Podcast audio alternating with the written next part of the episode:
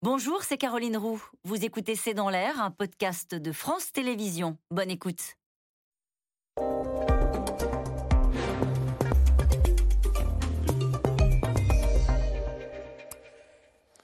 François-Xavier Pietri, bonsoir. Vous êtes journaliste économique et vous publiez Voitures électriques, ils sont devenus fous. C'est aux éditions euh, de l'Observatoire.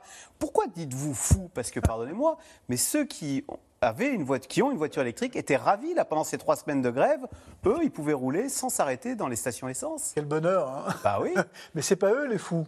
Les fous, c'est pas ceux qui utilisent la voiture électrique. Eux, après tout, bon, ils ont fait un choix. C'est ceux qui ont pris cette décision, qui est une décision un peu folle de dire euh, en 2035, c'est-à-dire demain, euh, fin des voitures thermiques en Europe. C'est ça la folie. Alors moi, en tant que consommateur, celle de- voilà. si demain j'achète, une- vous me conseillez d'acheter une voiture électrique parce que je vais payer moins cher. euh, déjà, j'économiserai sur l'essence au moins. Alors, vous économiserez sur l'essence, mais pas tout à fait. Ça dépend où vous, vous- où vous roulez. Si vous utilisez votre voiture chez vous, oui, là, vous économisez clairement sur l'essence. En revanche, si vous voulez faire des longs trajets, c'est une toute autre histoire. Il y a quelque chose quand même dans tout ça assez extraordinaire. Quand vous regardez les, les, euh, les tarifs dans les bornes de recharge, les- les, Ouais. euh, de recharge rapide sur autoroute, euh, Tesla, le prix du kilowattheure est passé de 24 centimes au 1er janvier 2020 à 79 centimes. C'est-à-dire que le tarif a triplé. Concrètement, ça veut dire quoi? Ça veut dire que pour une Zoé, si vous faites 100 km avec une- de l'électricité rechargée sur autoroute, ça vous coûte 15 euros. Pour une Clio essence ou diesel, vous faites les mêmes 100 km avec euh, le plein euh, sur autoroute, Ouais. Le, le plein de- de- d'essence, D'essence. d'essence, Oui. c'est 10 euros. Ah oui, donc l'électricité est plus chère sur Et autoroute beaucoup plus cher que l'essence. Est-ce que, est-ce que y a, parce que la, la voiture c'est la liberté. Si tiens, euh, là, on part tous les deux là, en Auvergne ou en Corse. euh, est-ce que en, en voiture électrique, non mais je veux dire, est-ce qu'il y a toujours le stress de trouver une borne ou bien non Maintenant, ça commence à être bien Alors- largement diffusé, ce qui fait qu'on peut y aller tranquille? Moi, je dis que c'est la fin de la liberté, parce que justement, euh, ben, j'ai commencé mon livre par ça, parce que j'avais rencontré des, des euh, j'avais loué une voiture, et je me suis retrouvé à Bastia, chez moi, euh, en Corse, et je vois des gens complètement défaits, il y avait une queue, etc. Et on obligeait euh, les, les, les, euh, les, les touristes à prendre des Zoé, alors qu'ils avaient loué des Clio Essence. Et là, ils se sont dit, comment je fais C'est un loueur qui forçait oui, à prendre forçait. des Vous voitures. n'avez pas le choix. Donc voilà, vous partiez, il partait d'ailleurs blême, voilà. Mais euh, pour une bonne raison. C'est-à-dire que quand vous vous promenez euh, dans les euh, montagnes corses l'été qui fait 35 degrés, déjà votre, euh, le- la batterie en- elle, se vide deux fois plus vite, Ah et puis il n'y a pas de borne de recharge. Donc, j'en ai rencontré euh, après qui m'ont dit on a passé notre vie euh, à gérer la recharge, à chercher, à se retrouver, etc. Donc c'est une, forme de, de- comment dire de, de- de- fonctionnement qui est quand même un peu particulière. Et, ça- et ça me- et c'est là où je me suis dit, ce qu'on est en train d'imposer à une poignée de touristes en Corse, on va l'imposer à 450 millions de- de- de- de- d'Européens. C'est un tout autre sujet. Donc ceux qui sont fous, ce sont ceux qui ont pris cette décision sans se rendre compte de Il tout ce qu'il y a derrière. Les bornes, euh, par exemple, alors on nous dit oui, ça va très vite, etc. Il se trouve que les, les ventes de voitures électriques vont aussi très vite. Aujourd'hui, il y a moins de bornes par voiture qu'il y a un an. Alors, d'accord. Eh oui, eh oui, Eh ouais. eh oui. On, a, on a 70 000 à peu près euh, sur, sur la France. Je rappelle que le gouvernement en avait promis 100 000 en 2021.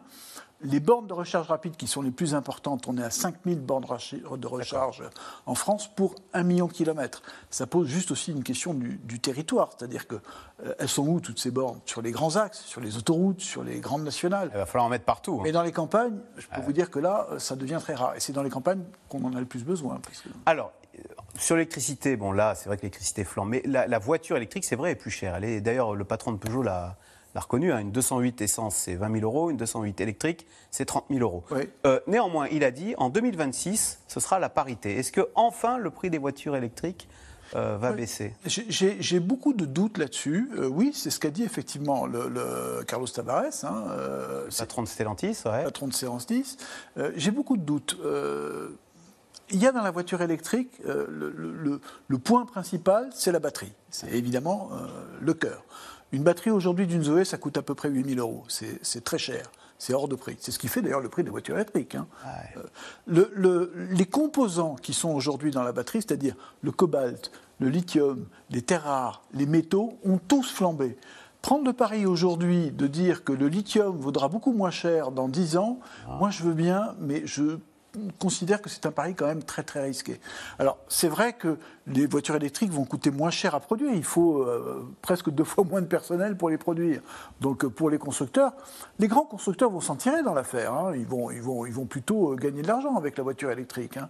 Mais est-ce que le prix va baisser? Alors ça, j'en suis vraiment je suis assez dubitatif. En tous les cas, c'est vrai que la voiture électrique, c'est une technologie totalement nouvelle qui dit nouvelle technologie, dit nouveaux acteurs. Et au salon de l'automobile, en ce moment, il y a plein de constructeurs chinois qui proposent des voitures électriques euh, à des prix. Alors, ils, ils montent les chers, mais ils ont des prix très compétitifs. Je vous propose qu'on regarde un automobiliste français qui a acheté une voiture chinoise. Eh bien, écoutez, euh, électrique, hein, il en est très content. On regarde. Depuis quelques mois, Pascal Vière est l'heureux propriétaire de ce véhicule électrique, bourré de technologie et fabriqué en Chine. J'ai juste à me rapprocher. Et ça s'ouvre tout seul. Des petits gadgets, pas toujours au point. si euh, c'est au niveau des traductions.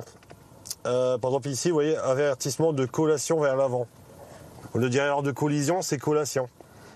Il loue cette voiture 520 euros par mois sur 4 ans et ne regrette pas. L'entretien annuel, c'est 120 euros.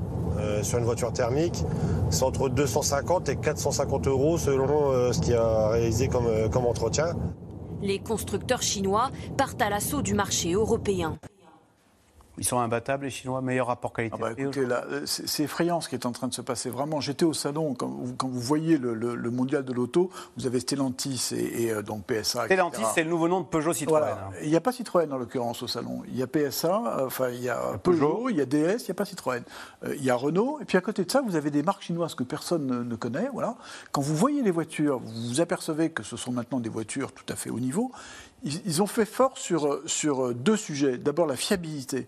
Euh, Aujourd'hui, les Parce Chinois. que longtemps, offrent- on a dit que c'était Bah, des cercueils roulants, les voilà, voitures maintenant, sur les crash tests euh, Euro NCAP, ils, ont, ils sont 5 étoiles, c'est-à-dire au maximum, tous. Parce que c'est un des autres éléments de la voiture électrique. Comme le moteur est beaucoup plus petit, c'est beaucoup plus facile de faire des voitures de, euh, sécuritaires, en quelque sorte, qu'avec un gros moteur thermique. Ouais. Donc il y a cette barrière qui a sauté.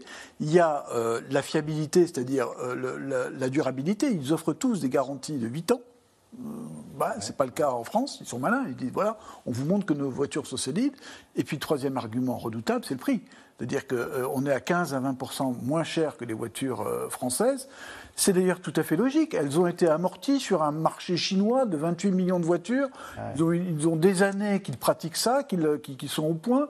En plus, ils sont en train d'écouler des stocks qui sont très importants là-bas à cause du Covid et qui vont pouvoir amener chez nous.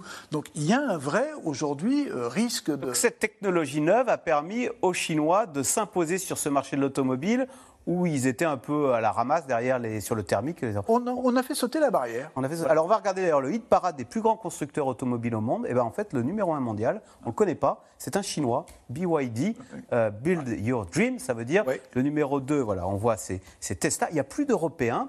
Est-ce que ça veut dire que comme dans les téléphones portables, comme dans les téléviseurs, comme dans les panneaux solaires, euh, les Européens vont disparaître? Et là je parle également des Allemands, parce qu'attendez, Ouais. bon, nous, Ouais. on est, Ouais. mais les Allemands, ils sont très fiers de leur filière automobile. Est-ce qu'elle aussi, elle est en danger? Et là, pour Alors- le coup, on a un sujet franco-allemand. Les, les- les Allemands ont tout perdu avec le Dieselgate. C'est-à-dire que le Dieselgate, vous savez, le, le- Le scandale le, diesel. le trafic des, des moteurs diesel pour pouvoir passer les tests, etc., a coûté très cher en termes de, de- de notoriété et de crédibilité.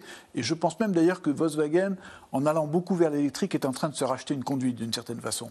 Euh, ce qu'on offre aux Chinois est absolument extraordinaire. C'est-à-dire qu'on fait sauter les barrières technologiques, on fait sauter euh, On déroule le voiture- tapis rouge chinois, dit Carlos Tavares. ah oui, mais bien sûr. Une voiture sur deux dans le monde électrique est chinoise. 80% euh, du cobalt euh, est congolais et République démocratique du Congo, exploité par des Chinois. 80% des terres rares qui sont dans une batterie sont chinoises. Ils maîtrisent tout, les Chinois. Ils maîtrisent à la fois les matières premières, les batteries, et maintenant ils arrivent avec leurs voitures. Et, et, et alors, euh, le président de la République nous dit qu'il faut faire jouer la, la- Alors, il a dit Je défends fortement une préférence européenne. faudrait mettre des barrières, là, un protectionnisme un peu euh, moi, je les attends, les barrières. Oui, il faudrait peut-être. Les États-Unis, vous savez, privilégient l'achat de, de voitures américaines. Américaines. Voilà, tout simplement. Nous, on, on- on met euh, un critère, les, les voitures à moins de 47 000 euros, des- avec les super bonus, etc. Les voitures à moins de 47 000 euros, vous avez pile les voitures chinoises dedans. Et l'automobile, combien d'emplois? 400 000, je crois. 400 000, euh, presque 500 000. Ils sont devenus fous. Voiture électrique aux éditions de l'Observatoire. Merci beaucoup, François-Xavier. Axel de Pietri. parler. Vous restez avec nous tout de suite. C'est dans l'air. On revient bien évidemment sur la démission de l'Istrus qui plonge la Grande-Bretagne dans le chaos. L'émission est intitulée L'incroyable hypothèse Boris Johnson. C'est tout de suite. C'était C'est dans l'air, un podcast de France Télévisions. Alors s'il vous a plu, n'hésitez pas à vous abonner. Vous pouvez également retrouver les replays de C'est dans l'air en vidéo sur France.tv.